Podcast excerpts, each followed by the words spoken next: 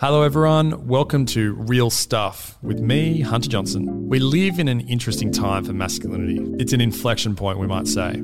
The script we've inherited from our fathers and grandfathers is being questioned. Whether it's the increasing rates of mental illness, loneliness, education dropout rates, incarceration rates, or domestic violence, it's clear something needs to change.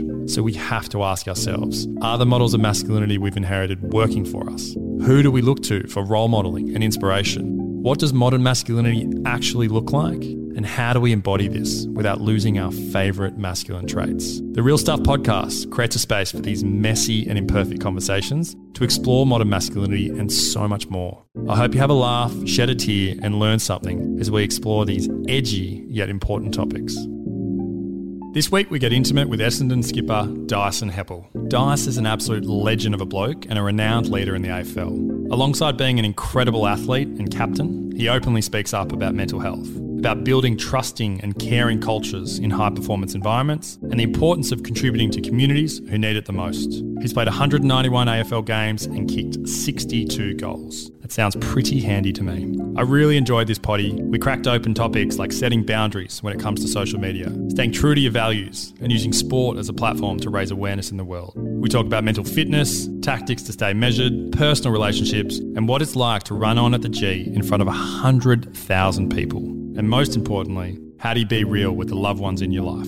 I hope you enjoy it. Well, Dyce, um, first of all, thank you for being here, dude. Um, no worries, man. Good well, the, I think the cool, interesting thing about our story of knowing each other is through your older brother. Um, and I think for anyone listening, Jamin, your older brother with slightly less hair, True. is. Um, and less height, uh, is um, you know was a co-founder of the Man Cave, and I think a pretty special journey to have gone on now that Man Cave's you know gone on this incredible journey. It's now national.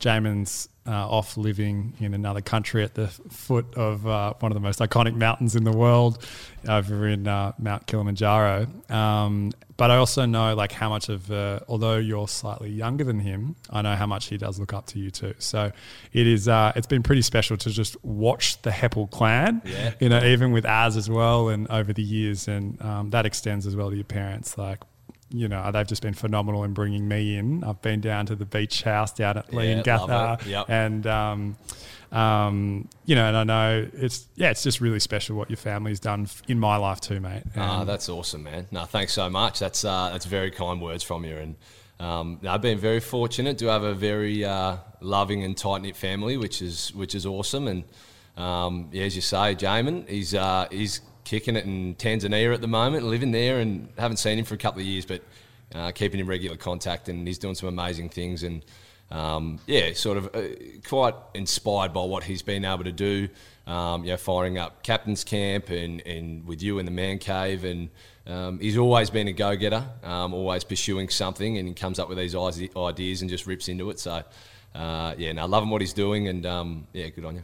Amazing, mate. Yeah, he's, I'm sure we'll get him on, but Mountains and Marathons, his latest uh, project. Never really travelled the world, so he thought he'd build a business to try and do it. he's off his, yeah. yeah. we know this. We could have a separate yeah, conversation yeah. on that. Um, Matt, just for listeners who don't know the background to who you are, would you be able to just give it like a real kind of summary as to like what who you are and like what's brought you to kind of being the man you are today? Yeah, beauty. Well, I guess uh, Dyson Heppell, brother, son, um, partner, uh, dad to a couple of dogs, um, and play for the Essendon Footy Club and um, been the skipper for the last five years. Um, but yeah, I, I think uh, little background growing up in, in South Gippsland, place called Leongatha. Um, very fortunate to have uh, some amazing friends uh, down that way and had a really tight knit crew. Um, growing up in the country, I think just getting involved in, in as many sports as I possibly could. Loved loved all my sport um, heavily involved in basketball and, and footy as well. And um, I guess I, I, really looked up to my old man, who, who was a, quite a good country footballer. Um, had the big flowing mullet back in the day, uh, redhead, um, and hear plenty of stories about how good he was. But um, no, look, I, I did really enjoy going to you know watching play as a little kid, and then get involved in Auskick and follow that pathway. But um, yeah, I, loved my childhood growing up down there. A lot of camping. Uh, spent a lot of time at the beach in Inverloch at our little beach shack there that you've been to. Um, yeah, heading up to the Murray River, water skiing, things like that. So, uh, yeah, I, I, was really grateful to have a, a really um, fortunate upbringing. Yeah. And family values are something both from your mum and your dad, I know are just so strong in, in, you guys, and, and that's through all the brothers that I've seen, but also, you know, I've seen your family help each other out to certain points, and I think it's it's incredibly inspiring to witness a family unit stay together, not just in the high times, but when things get real. Yeah, you know? yeah. Absolutely, and I think that's such a good call. Like every everyone and every family, um, every unit goes through their ups and downs, and we certainly have across our time. But I think just you know the, the values that uphold that, it, you know, certainly just a loving and supporting, connected unit. And I think um, you know we were super competitive as kids as well. You know, as a in particular, our little brother as he was crazy. You know, just so competitive and I just love that aspect though that we brought out in each other and you know always had a crack at uh, you know trying to one up each other and beat each other at whatever it was. But it was also you know the underpinning thing of it all was just real love for each other and um, had a lot of care for each other, which is awesome. Yeah, and I, I think you know, poor as as well. Two high, high achieving, high performing older brothers, big personalities, kind of trying to remain relevant in the pecking order, yeah. um, and often was the cheeky, naughty kid who got attention. So yeah, yeah that's as. No, he's an absolute ripper, but he's you know as is the most caring bloke that you know I've ever met, and he's uh, no, he's an absolute ripper. But as you say, so cheeky, always getting up to mischief, but seemed to get away with everything too. But um, yeah, I was semi. I, I, will say I was the golden child, so I got away with everything and yeah. would try and pin it on Azza if it was something went wrong. But um, yeah, nah, bloody good fun as kids. It was great. Amazing, man. And growing up, like you mentioned, sport was like religion for you guys. It was just like every weekend, you know, most days during the week, it was just what you guys did. When did you start to notice that you had like a little bit extra, you know, or just mm. things were clicking on the field and, and, you know, like you're, you're playing different sports, but you're just starting to recognize things are starting to move, the game's slowing down. When yeah. did that start to click in for you? Yeah, good call. Um, oh, look, it's, I think coming through Auskick and then rolling into my first year of footy with Leongatha Parrots, Mighty Parrots. Uh, under 12s. I was 11, bottom age at the time. Dad was the coach, um, and we had quite a quite a good team at the time. And I think in my first game, I kicked five goals, four, uh, a few behinds, um, and probably throughout that, you know, a couple of those my, my early days in juniors. Um, was quite handy and, and probably realised, you know, I was um, matched it with some of the better players around Gippsland and whatever it may be. And then uh, you know, sort of following that pathway, um, getting into the, the Gippy Power program in mm. under 15s and 16s, um, was fortunate enough to make the Vic Country under 16 side. Um, and it was probably at that carnival uh, that I realised I, I, thought I was pretty handy at the time, but I, I got shown up quite quite a bit in that uh, under 16 carnival and realised I had a lot of work to do to try and catch up to the best players in Australia. Yeah. So uh, you know, I've realised quite early I was uh, pretty talented at footy, um, but it was a, a, real learning curve in that sort of 16 year, uh, you know, 15 turning 16, where I had a hell of a lot of work to do and, and sort of put some steps in place to make sure I improved a lot over the next couple of years to get myself in a position to, to be drafted. Yeah. How was it meeting the city kids? Yeah. You know, like I'm sure that would have been somewhat of a culture shock. You know, you know, private school boys. You know, from a very different you know upbringing to, to likely what you grew up with. Yeah, for sure. No, very. Look, I think what I did have though, I had um, I played a, a, lot of basketball. Basketball was probably my main sport um, up until sort of 14, 15. Um, came down to Melbourne, played with the Melbourne Tigers for for that sort of five six year period, and and so I got to know a, a lot of the the city city boys and city lifestyle. I guess travelling up on a Sunday for training, um, playing Friday nights uh, a few times a week in the city, and um, I think having that experience, doing a lot of travel, meeting new people, um, and you know, mum and dad were unbelievable in just punching K's in the old Land Cruiser um, to and from Leongatha and, and all over Melbourne. So. Um, yeah, I think meeting different crew at the time put, held me in good stead. Then you know, growing up and, and coming into a, a, I guess, a more elite environment mm. um, and meeting different crew. But definitely uh, a different mob, the city crew compared to country. That's for sure. Yeah, well, I, I think just even just that where you just get absorbed by a new community and but also there's something exciting about that difference right of like being with the love it. city kids Yeah. and you're like put me in it i'll see how i go Yeah, absolutely. so then the draft happens most of us won't ever experience what it's like to go through that particularly at a young age what's going on for you inside where you're like you know it's exciting you know you're talking to different clubs they're talking to you your name's being kind of put out there in the media Yeah. like what's that experience like Oh, it's it's it is uh, surreal. It was an amazing sort of journey from that under sixteen year where you know I, I really trying to figure out where I sat. How hard did I want to pursue this AFL dream? Um, I'd sort of given up on the basketball by then and just purely focused on footy and.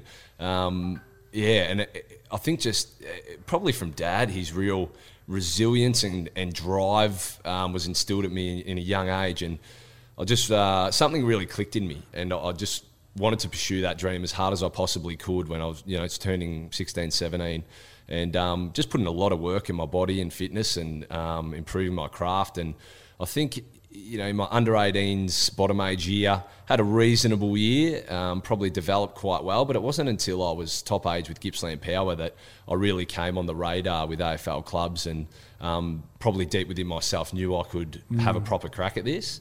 Um, and yeah, and just throughout that year, it was um, a, an awesome journey, sort of coming through captain of Gippsland Power and then uh, the Vic Country Carnival, um, just you know coming through with some unbelievable players and, and lads, and then. You, you follow the year further on. We managed to have a really successful year and made the TAC Cup Grand Final. Got smoked by Calder, which is flattening, but anyways, um, and then it, and it turns to to then progressing to um, talking to AFL clubs and getting a lot of interest through via my manager, uh, Marty Pask at the time, is, who has been unbelievable for me. Um, and you know, it was just a crazy journey and going to school during Yeah. the week, and your mates are sort of semi asking who's been talking to you and, and following your journey really closely as well. And they were so supportive in everything I did in terms of, yeah, obviously couldn't rock up to, to parties and socialising that was happening a hell of a lot in that, you know, year 12 year. Um, and that, but they were just unbelievable in just knowing what I was pursuing and, and holding a real interest and just so supportive in whatever I wanted to do as well. Um, but yeah, a bit of a funny one leading into the draft. I'd, uh, draft camp and whatnot. Throughout that year, I'd spoken to every single club bar Essendon. I was a mad Essendon fan growing up, um, and I was just semi flat that the Dons hadn't spoken to me. And anyway, I'd, uh, we got through the year and ended up the, getting invited up to the draft, which was being held on the Gold Coast, camping with the family, uh, Burleigh Heads Caravan Park there. And anyway, couple of nights before the draft, get a call from Adrian Dodoro, head recruiter at, at the Bombers.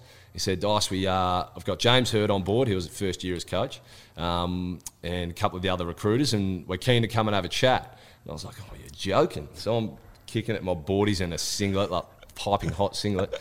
And uh, they've um, rolled into the caravan park.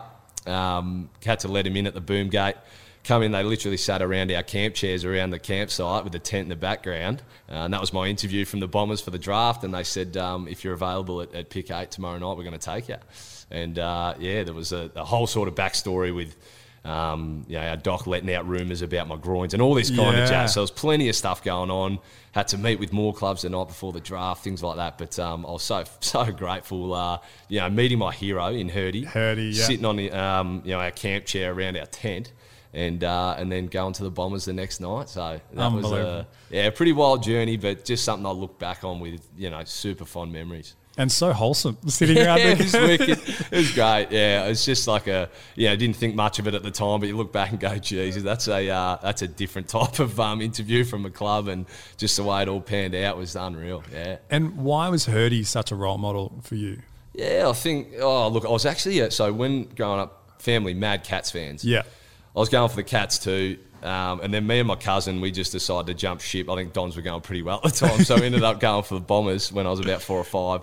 Dad didn't want to borrow me for a while, but ended up getting the Dons kit. And then, yeah, I just, I just think the, you know, obviously Hirdy, superstar player, um, his ability, but also his leadership. And I, you could see the care and joy that he had towards the team and the playing group and um, the way that he carried himself. I, I just love the way he went about it. So, um, and then coming into the club, he was such a, um, you know, mentor for me. Mm. They empowered me so much as a you know, a 18, 19 year old coming in just to be myself and uh, bring my natural, authentic flair to, to the team environment. I thought was super. So, Mm. yeah. So rare to hear from like uh, a role model of that era as well. To, to hear someone, you know, uh, w- there are incredible role models out there. We've all been exposed to them at different times, but you know, I think. Someone to encourage you to be yourself, to bring your authentic flair, as you said. Yeah. It's like that's pretty remarkable for him to see that inside you as like an 18, 19 year old. Yeah, for sure. No, he was unreal, and and you know, it, uh, coming off the back of the old cultures of sort of wait your turn until you speak up, earn your respect first before you you, you challenge someone or give anyone feedback, and he was literally just straight off the cuff. Was mate, you come in here, age isn't a barrier. Um, you know, we'll give you the opportunity if you're willing willing to to work for it, and and you know, if you want to lead you lead in your own way and just be yourself. And um, you know, so grateful for that. It just you know, I guess not not a weight off the shoulders, but it was just like, ah, that's awesome. I can just kick around and be myself. And um, yeah, it's something that then you know coming into leadership positions is just a massive part of what I want to drive as part of our culture. Is anyone that walks through that door. Um, as a young kid, I just want them to feel super safe to be whoever they are, and, and you know we want to embrace and celebrate uh, celebrate everyone's uniqueness. So refreshing to hear because you know we've grown up and probably played in clubs and where it's been almost the opposite of that, right? It- it's doubt, like yeah. you know it's about competition at all costs. It's like the alpha has the loudest voice in the room. He's kind of directing traffic. He's got the quickest banter. He chases the most beautiful women. Parties the longest. Yeah, you know, guaranteed. Yeah. and it's like cool. But like, how does that help us? Yeah. You know, that might help you in a moment, but like, how does that help the overall culture? Yeah, for sure. And that's and I've certainly been a part of that and, and, and have dived into that looking up to older or bigger blokes in the team and going, you know, they they might pick on someone small. Oh, that's the cool thing. They get a laugh out of that. You know, that's what I might have to do. You know what I mean? And you Yeah. sort of conform to that. Yep, this Yeah. is the this is the way we're going here. And it's amazing the influence when you are coming through those early teenage years that older older guys can have on you, and the more influential people in your group can have, and how they shape Yeah. semi who you are and and then it takes a while to figure out that shit that's not me Yeah. you know that is that's not me it doesn't sit right there's something there and um, I think just being able to lean into that as much as you can and, and having that awareness that it's not is that can be the tough thing but um, you know it's pretty rewarding and freeing when you do find that yeah Absolutely. Dill Buckley and I talk about that on the couple podcasts we've been on of like this nature of like kind of performing a bit. Yeah. You know, but you're almost unconscious in doing it. Yeah, it's no like that, that's the culture. I'm almost on autopilot doing it. Yeah. But then there are certain things that happen where you're like, oh, that doesn't, that's against, 100%. against my values. Yeah. But also I kind of feel a bit trapped. Yep. Like I don't know how to navigate out of this. Yep. And crazy thing in my experience is it often either takes a really exceptional role model Mm. to kind of wake you up a bit, or alternatively, it takes like a tragedy. yes You know, good call Yep. Something that happened, Yep. you go, fuck, like what was happening there? Yeah, shit, Can't believe I was going that way. Yep. Yep. absolutely, Yeah. absolutely. It's a good shout, and I think just on that, like one of the one of those sort of little stories when I first became captain and was given that role. Um, a lot of the feedback throughout my journey around my leadership was, you know, I'm not stern enough, I'm not hard enough, I'm not, you know, a- aggressive enough towards, you know, the playing group and upholding extreme standards or whatever it may be. And early days, I was like, okay, this is what they want from me. I need to be the, you know, the, the one that's not berating, but the loud vocal Yeah. voice that's holding everyone to account and whatever. And it just, you know, I, I definitely tried. Yeah. I was like, but it just wasn't me. And it just never sat right. Now, Yeah. I, I nearly felt like after, you know, having a, a fair dip at a couple of younger guys when, you know, they weren't training as well as they could have been or whatever, it might maybe just going, that, that was shit ass. Like, Yeah. that's not me. You know, I'm more of a, far more come from a caring nature rather just ask them how they're going and get it from them rather than me telling them what to do. And um, yeah, I just think it took that little bit of time to adjust and go, all right, why, why have I been given this uh, tremendous honour as a captain? And it was for b- being who I was, being I didn't have to change anything, and it did take me a while to just to really you know grasp that and feel comfortable in the role itself. And um, I think just you know, knowing that I did have the respect from the boys that um, you know I'm a leader for, for being who I am and have eventually found my niche and still learning a hell of a lot on the go, but I've loved. it. Oh, it, you haven't got it? You haven't? Yeah, yeah. oh man, Oh, absolutely. I thought you not. just got the level. Yeah, yeah. man, no. Uh, I'm curious about like you know, in my experience of leadership, is there are like kind of certain, almost like crucible moments that kind of shape our character development and our leadership, and part of that is kind of fucking up or going the wrong way a while sometimes, but also like just being exposed to moments of leadership from others that really Mm. kind of imprint themselves on who we are, and maybe we're not present to it at the time, Sure. but it's one of those things that kind of sprouts over time. Yep. Have there been any moments of real leadership in your life, and it doesn't even have to be in a sporting context, that you've been like, that really inspires me? I almost don't even know why, but it just okay. inspires me. Yeah, fair call. Um, oh, look, it's it's probably going right into the thick of it, but um, during throughout our saga that we had, um, Jobe being the captain at the time, he was just unbelievable in terms of protecting his playing group at all costs, and. It probably went unrecognised from myself at the time, um, but looking back on it now, like he, he was just amazing in terms of the way he held himself, the extra things that he did away from the limelight and away from the cameras to try and ensure that we were all okay as people, as players, and that, that it was going to be all right. And just having his um, influence and uh, I guess the way he carried himself really, I think, helped put me at ease, helped me feel like I was, it was all going to be okay no matter what. Um, and look, he, he even, I, I feel Job really, in the end, sacrifices a lot of his own individual performance and accolades and whatever it may be to protect his teammates. And that, you know, that's just a sign of tremendous leadership and, um, yeah, something that I'm just extremely grateful for to have him at the time to get help guide us through that. Yeah. And man, even from a media perspective, just the battering he copped, Oh, yeah, right? no it, w- was Yeah. just, you know, it, was the, the beginning of the clickbait era, Mm, you know, and, and I think, you know, people, some people will likely never know what he did for that playing group, right? yeah. And I think that that's, for me, coming back to your point, that, that is leadership, right? Yeah. It's doing the right thing when no one's looking. It's doing the thing, not expecting a return, but because it's morally aligned with who you are. Yeah, for sure. And That's I, right. And I think just uh, incredibly powerful for you, you know, the captain now to reflect back on moments like that Yeah. i- is huge. What do you think, like being a professional athlete who's a captain, what is it that people don't see? Like that, I think that's a phenomenal example Mm, with Jobe, but like, what are the parts that we don't see that goes in, like almost the magic and the glue, Yeah. but sometimes a bit messy, you yeah, know? true. Yeah. Um, oh, look, there, there are uh, obviously a few extra commitments that you do have to um, uphold as part of being part of the captain or leadership group in itself. Um, you know, there's the extra coterie group functions, things like that that are you know the smaller side of it. But um, I guess the little bits are the, the just the daily interactions, the daily conversations, the upholding of standards, the um, little little pieces within the club that make up the culture.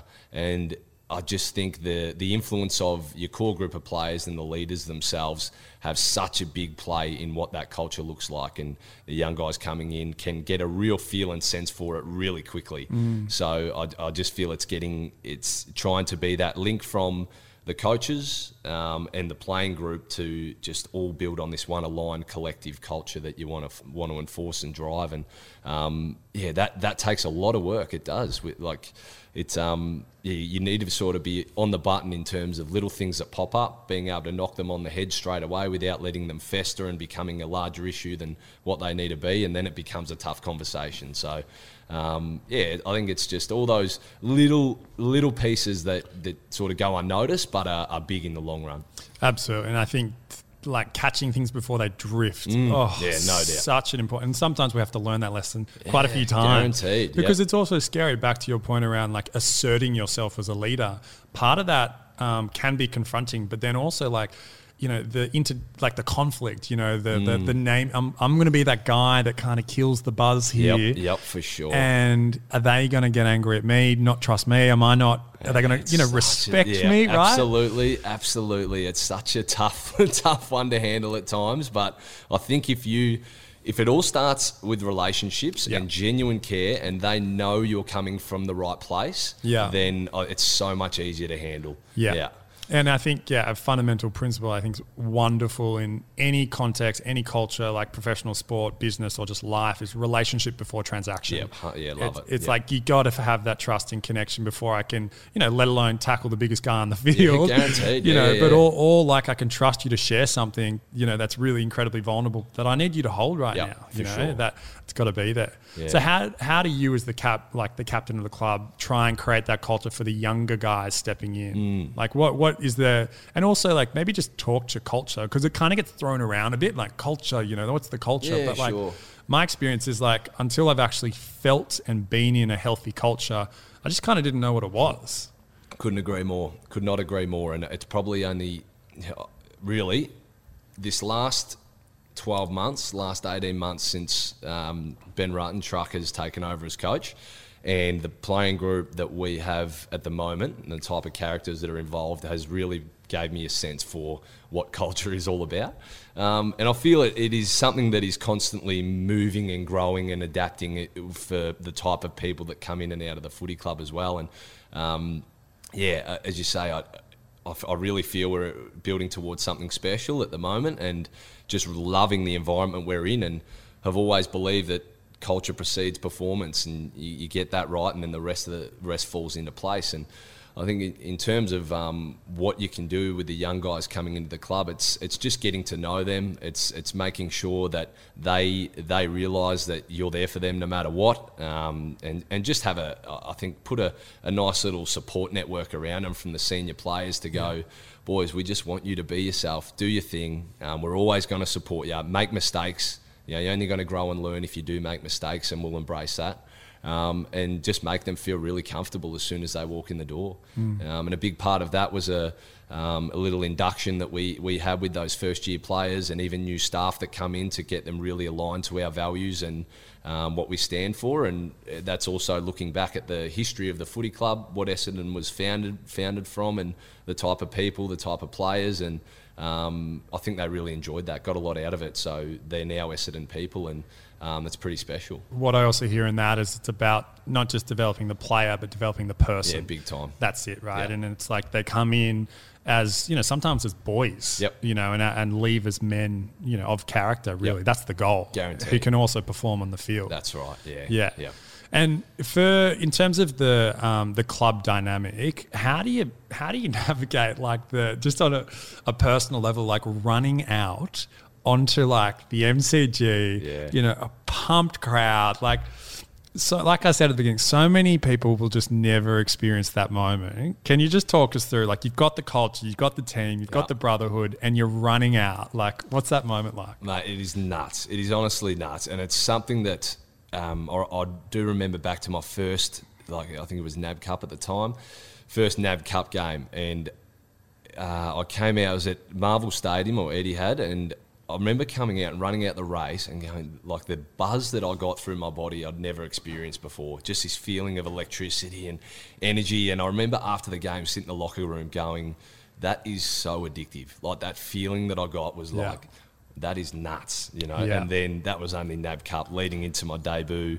Um, yeah, played at, at Marvel again in forty in front of forty odd thousand, and that was just a next level experience. And then you go again to my first Anzac Day game, at probably game game six, I think it was, in front of hundred thousand, and I remember the the minute silence, standing there out on the ground, and you could hear a baby cry in the top tier, and I was just smiling the whole. I was just like, "This is ridiculous," Yeah. and no doubt.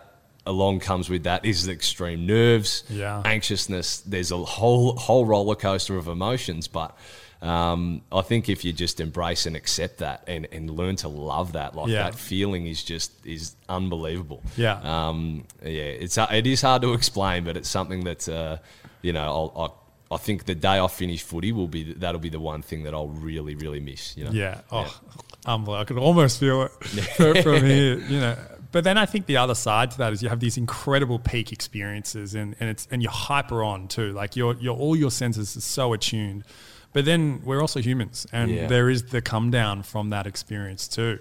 Could you talk us through like if that is true and, and if so, like what happens? Sure. Yeah. Okay. I guess. Yeah. It, it is a tough one. You you know coming off the the massive highs and lows of of you know wins and losses Yeah. is something that I think myself and as a team over the years we've been caught on that roller coaster Yeah. of you know going overboard after a win and you know you end up a bit lethargic and whatnot throughout that week and it, it's the, uh, term complacent I wouldn't say it's complacency but it's just the feeling of that high Yeah. and just you know thinking it's going to happen again and you just go searching for that feeling Yeah. and you end up going away from you know, what makes you makes it good, what makes you a good player and team. So Hmm. um, I think it took time to learn just to see me get off that roller coaster, Yeah. keep things as stable as possible, but also like when you do have a, a great moment or a great team win, is really celebrate that. Yeah. Enjoy that moment. Don't don't try and go, nah nah, we're moving on to next week. Yeah. Just just yeah, if, if feel what you feel and just enjoy it and embrace that. But also, you know, when things aren't going so well, just understand that it's never as bad as what you think it is, and Yeah. try and level out that. You know, bring the water level up a bit. So, yeah, nice. Um, yeah, it's been a big learning for me over the time with that one. Yeah, and I love what you said as well because I think there was a period of time, and maybe it's still present in sport, where it was like, no, no, we got to, you know, don't worry, it. the job's not done. Yeah, you know, yeah. the grand final's just another game. That's you know, it. it's like, well, actually, it's not. Yep. You know, it's the grand final, and you know what? We've worked our asses off to get here, and we've earned this. Yeah, absolutely. You know, and yeah. it it's kind of this like, are we all just going to pretend we're lying to each other now? Yeah, guaranteed. I know, I know. So true. And you have to, you have to celebrate those small moments Yeah. along the way. No doubt. That's it. And I think coming back to culture, you know, taking stock and celebrating wins is mm. Incredibly important. Yep. you know, because you not only reflect, but you, you just, you look and you feel how you earned That's it. it. No doubt. Yeah, That's yep. it, The reinforcement, the That's it. feeling, and the yeah, exactly. Yeah. And we can go again, but right now let's be present. yeah, guaranteed. Yeah, love that. Love it.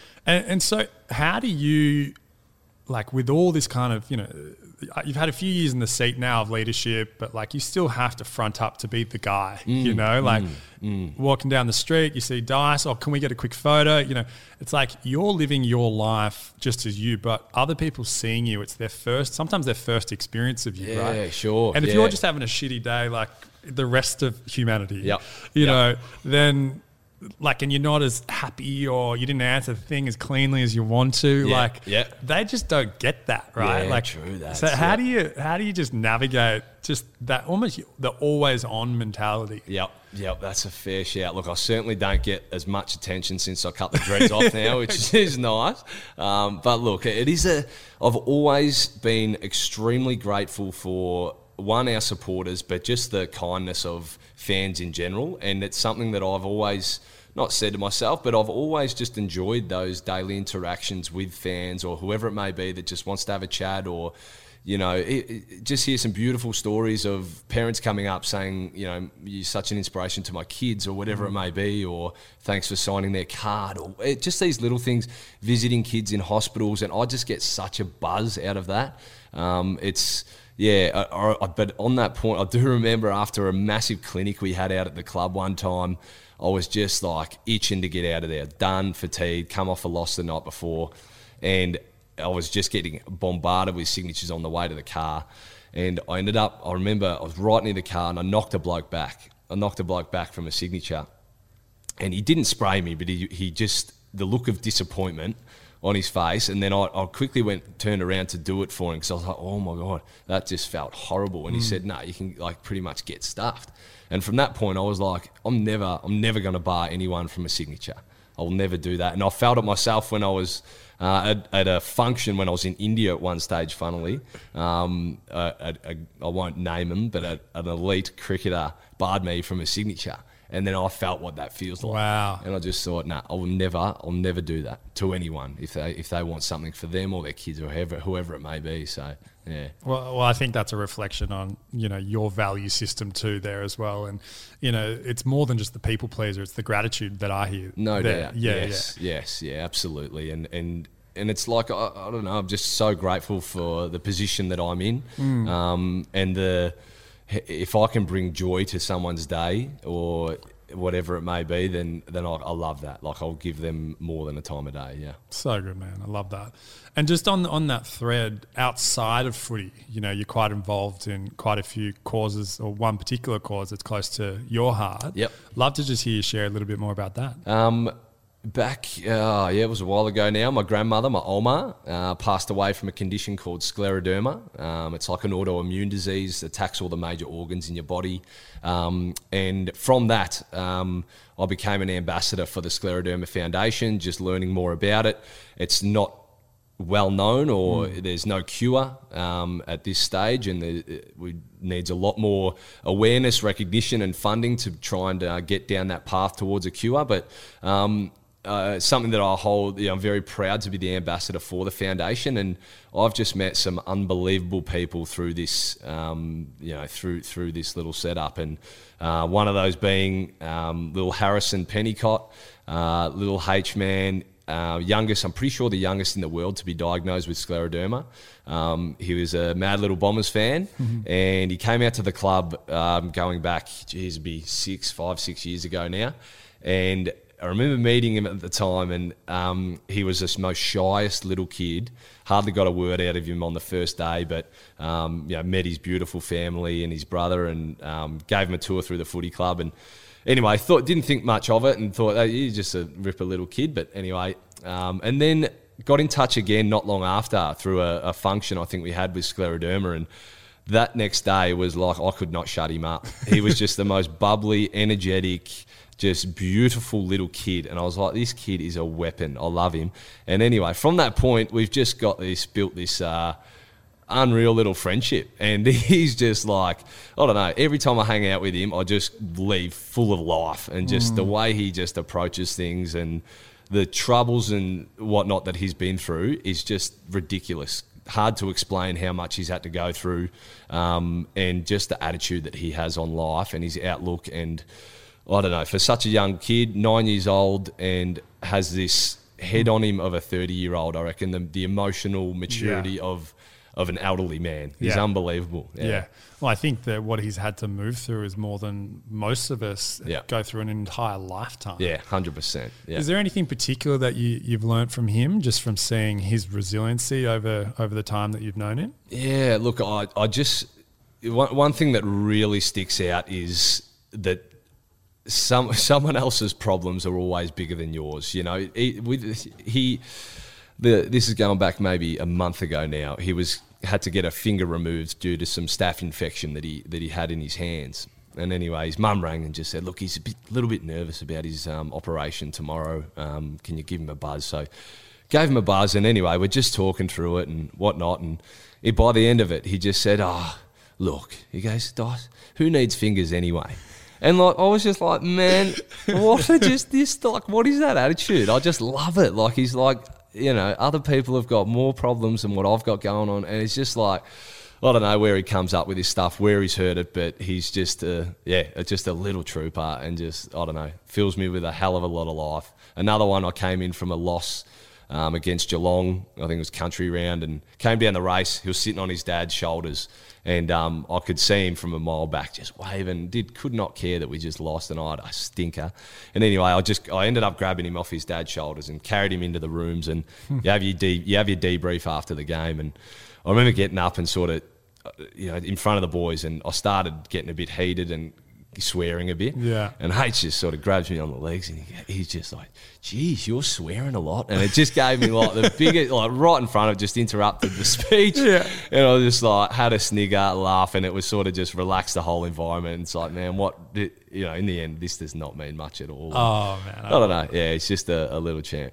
Oh, and just like uh, someone who's living life, you know, and I think balances out a loss, right? In yeah, the scheme no, of things, no, right? Guaranteed, yeah. Oh man, and I think it sounds like it keeps you balanced too, right? Yeah, that, sure. that work off the field, not even work, you know, mm, just mm. something that feels aligned to who you are, puts yep. it all in perspective. Yeah, that's right. Absolutely. I do get a, a, lot of joy from it and, and just the, the people that I've, I've been fortunate enough to meet through it is um, is pretty special, yeah. Amazing, mate. Just on the theme of off the field, you, you've been with uh, Kate for, for quite a while. Yeah. What's the origin story of you two? Yeah, yeah, Kate and I, geez, we're coming up year 12 now, so far out. We're, getting deep into it. Um, but no, look, we're family friends since we were kids. Uh, went to the same primary school. She was a year younger, um, along along with her twin. She's a twin with Alex. Um, and then a lot of water skiing weekends away with the families and, and other mates of ours growing up. And um, and then I guess we hit it off when we were sort of 16, 17. Um, yeah, my best mate was actually her best mate, Nico, as kids as well, and he sort of linked us up, and away we went. So, um, yeah, look, I, I, think it's been a, just an unbelievable journey. She was still doing year 12 when I was uh, drafted.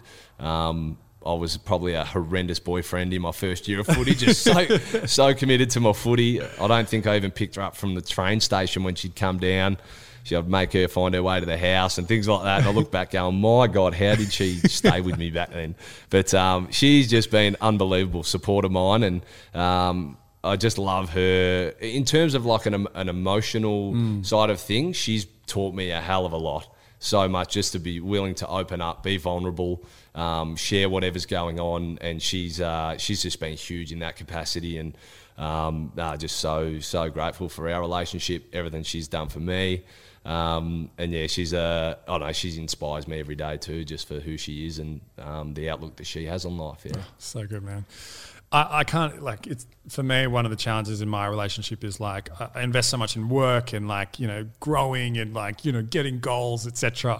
But then sometimes I come back into my relationship, I don't have the energy mm, to give, mm. and then like Loz, my partner, is like, she's like, where are you spending your time? Like you, you know, mm-hmm, this is mm-hmm. this is us. This is our life. Yep. We're building it, and like yep. that's been like such a journey for me. But then again, like I imagine for you, there's the travel component too. Sure. There's the like the body soreness. There's like you know, like all of that. Oh, don't get me wrong. Kate hates footy at, times. She's been waiting for me to retire for six years, I reckon. But no, look, in, in on that, like it, uh, she has had to sacrifice an enormous yeah. amount for that, yeah. and no doubt she understands every time I, you know, can't come for a beer on a Friday or, yeah. you know, go to this, you know, birthday party or whatever it may, it may be. And get, don't KT loves a beer. That's that's for sure. and uh, but look, yeah, she definitely understands. Definitely has our times where we do kick off because of that. Yeah. Um, just can't. I guess. Yeah, we're trying to build this life together and want yeah. to do things that that she absolutely loves and and I love it that she wants me there all the time. Yeah, you know, which is pretty special. But um, yeah, she's just unbelievably supportive along those lines. She knows that you know it doesn't last forever, and pursue pursue it as long as you like. And um, but I think. Uh, once I call it a day, she'll be uh, KT time for a couple of years, I think. So I'll have to. she'll be clocking on. That's yeah, it. She's clocking on. So yeah, but look, I'm you know super excited for that stage as well. Anyway, whenever that may be, but uh, yeah, there you go. Amazing man, and shout out to Kate. Like, yeah. well done for hanging in there. I promise it'll be worth it. I love your work, Dale. Keep punching. Keep punching. Um, just on that theme of, of transitioning out of sport, like it's it's interesting just like that that period where so much identity is wrapped up, you know, and even the peak experiences of running out in the G and you know that's the thing that you you know you're likely going to miss. Um, but then we hear so many stories of guys who are transitioning out of sport, and you know often from professional sport, it's like you're actually shown the door. Mm, so mm, you, mm. You, you, you know the transition out is tough because there's almost like a severing of a tie. Yeah, yep, no, Yet you've been so embedded and knitted into a community that's done so much. You know, kind of supported you and taking care of everything for you, yes. and now suddenly you're out on your own and a certain few can transition into commentary or coaching, but then there's a vast majority that can't. Yep. How do you start to think about that transition out of sport for you? And yeah, like anything that makes you excited or mm. nervous in that transition? Mm. No, it's it's semi like hit me a couple of times where I do get shit scared about it. To yeah. be honest, it's um a bloody tough period, I reckon. Yeah. And you know, I've seen guys that have handled it really well and seen the other side of the spectrum too, where it just hits them in the face that yeah. I've left the game with with not a lot, you know, nothing to really fall back on, and that can be a really tough and trying period. And a lot of it, I think, is centered around just just your purpose yeah. in general. You know, yeah. like you have you have an, a, really set purpose when you are within a footy yeah. club, and you know, heading towards something, and then you leave the game with shit. What what's next? Yeah, and I, I think crucial for me was doing a lot of work around what I stand for and who I am as a person outside of a footballer, yep. not just being put in the bucket of Dyce Dyson the footballer. Yeah. That's just what I do, not who I am. And yeah. um, I think as long as I can align myself to that, then I'm good. Um, and the networks and support that we've had around the Essendon Footy Club too. I've just been um, fortunate to meet some amazing people that um, I've been able to invest in various businesses and just learn on the go. Um, you know, spending a bit of time in board meetings and Yeah. in those businesses, which has been really cool as a learning experience. Never had any main motivation to, to study or anything like that. So, um, yeah, look, I've got a, a fair few passions outside of the game. Um, Dad was a builder, so I've always loved property. Um, so that there may be some piece um, down the property track post footy.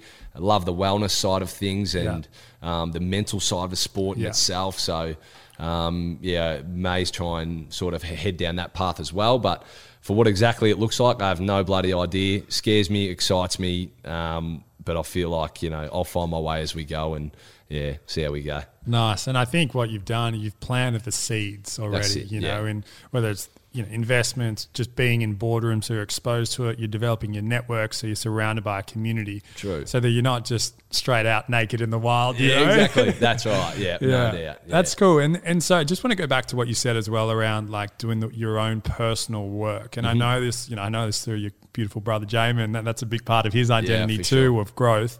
What did it look like, or what does it look like for you to kind of work out what your purpose is, what your values are outside of just Dyson, the, the captain of the footy club? Yeah, sure. I think uh, done. A, I've done a couple of little processes, um, one through the footy club and one externally, but a lot of it is, you know, based around just finding out um, a list of things that you value, um, what you stand for, and then I just came up with six core values that, that I really want to stand for.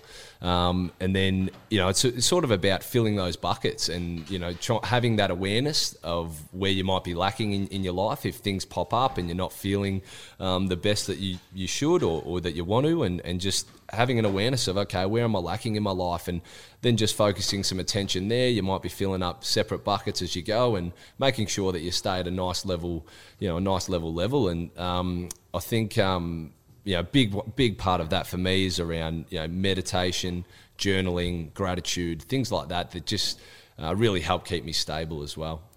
Love it. I think for me personally, those are kind of the cornerstones of my well-being practice as well. Mm. And and I think that the art of it for me has been if I forget those things or I'm not doing those things, not to just judge myself Yeah, for guaranteed, it. yep, Because then yep. Mm. it becomes its own loop, and you can't just wig yourself out, and you're judging yourself for not keeping up your mental health Yeah. routine or whatever Yep. it is. And No, spot on. It spot just on. you know, it's Yep. like it's just cool. I haven't been doing it. Let's lightly step back into it Yep. and get the train going again. Yeah, guaranteed. I know you, you see a lot of people that just haven't, I guess, haven't experienced whether it may be meditation or whatever. Just go full noise into a Yeah. half hour a day or whatever it may be, and it's just like that's not going to last. So No, I think those little bits. And another part for me too is having. Uh, uh, you would know uh, Hugh Van Cuylenberg Yeah. um, through Hugh's work in the Resilience Project, and started off with his gratitude journal and um, punching that out every morning, doing the or every evening, doing the journal, and then meditating ten minutes a day in the mornings when I wake up, and it was just such a structured routine.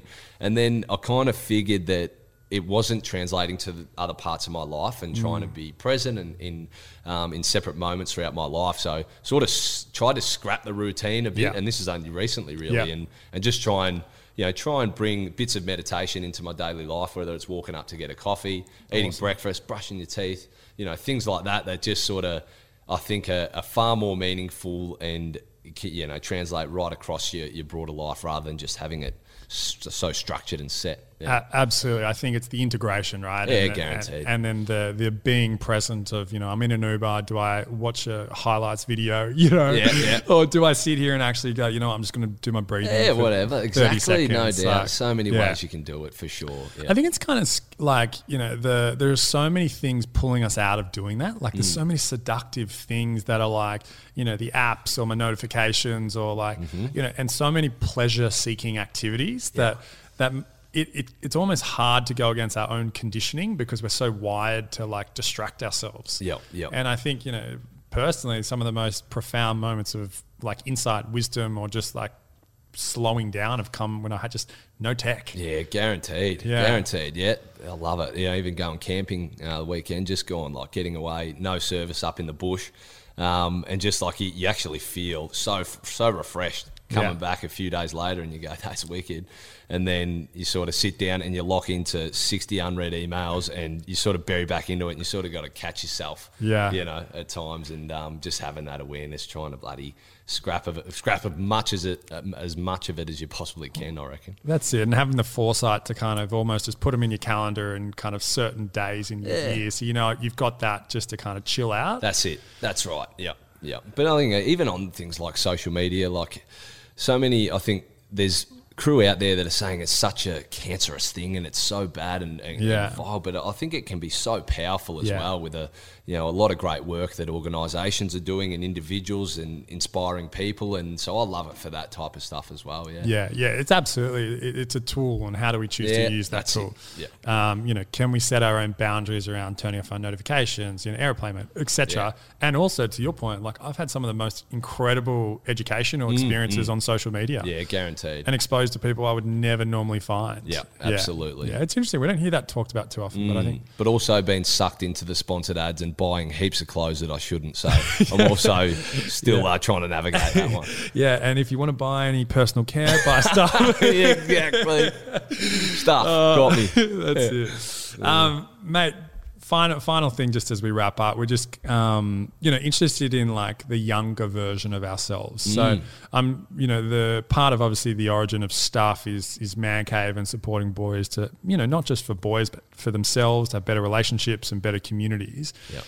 Any advice like that you would give to your younger self now that you've got a bit of bit more time in the ring? Wowzers. Is Yeah. there any advice that you'd give to your younger self? And it, again, it doesn't have to be polished or perfect. Yeah. Just just whatever resonates with you. True. Advice to my younger self. I think for me, a lot of what I try and live by is just being so just genuine and, and care for others. I, I just feel yeah, actually touching on this when I was. I reckon I remember in grade two, part of that conforming to a certain look or image. I remember that I had a couple of mates that were, you know, they were quite stern and, and were bullies, right? And I remember bullying uh, a couple of girls in my in my year, and I remember my teacher named Sue Bolshin. People who went to Leongatha Primary School will know Miss Bolshin inside out. I was shit scared of her. And anyway, she was actually unbelievable in recognizing what I was doing. And instead of berating me or giving me an absolute serve, she literally just sat me down and made me understand what I had caused and the emotional, um, tra- or not trauma, The but impact. the, impact that I had had. And you know, I think just the way she went about it in such a caring manner was just so influential in my life at that time. And I never knew that, Yeah. never knew that. But I look back at that period and go, shit, I, I grew so much in grade two from one teacher having the time of day and showing, I think, genuine care for me as, Yeah. as well, not only the girls that I was hurting, to understand that. And I was like, yeah, look back and go, I'm so grateful for that. I'm, Yeah. I'm probably still am shit scared of her, but I was so grateful for, for the way she handled that. Yeah. Um, and then the next week of those mornings, she'd actually, I think part of my punishment, she made me carry her books from her car to the classroom every morning. And I actually got, I don't know, I got so much respect for her about the way she punished me Yeah. and just getting to know her through that little period too. Um, yeah, it was pretty cool. And it's something I don't reckon I've ever told that story, but something that just clicked in my mind. And anyway, younger self, show genuine care to others. And I mm. think, you know, what you give back is what you'll receive as well. Mm. So, um, yeah, big one for me. I love that, and and for me, that's it's the teachable moments with young people, Mm. you know, and it's like, are you doing that because you just want to fit in? Yep. And actually, I know who you are behind that, so I'm just going to use this moment Yeah. just to go, hey, I know you didn't mean that. Here's the impact of your behaviour. Yep. Now what? Yeah, no you know? doubt. Yeah, I love that. Yeah. Well, well, Dyce, absolute pleasure. Um, man, love your family, Paul, Anne Marie, Jamin, Az, you know, Love. Kate, Yeah. like uh, as I said, extremely, extremely grateful for the role you guys have played in the journey of Man Cave and now stuff. And I just think you're an extraordinary leader too. So thank you, mate. Ah, Hunter, thanks, brother. Really appreciate you, mate, and absolutely inspired by everything you're doing as well. So keep punching, bro, and we'll um, we'll link up. Nice. You. Thanks, brother. Thank you so much for listening. If you enjoyed the podcast or got some value out of it, we'd love your help to grow this thing. You can subscribe to the channel, share it with your mates, or show us some love on socials. We want to impact as many lives as possible, and we'd love your help in getting this out there. Thanks again.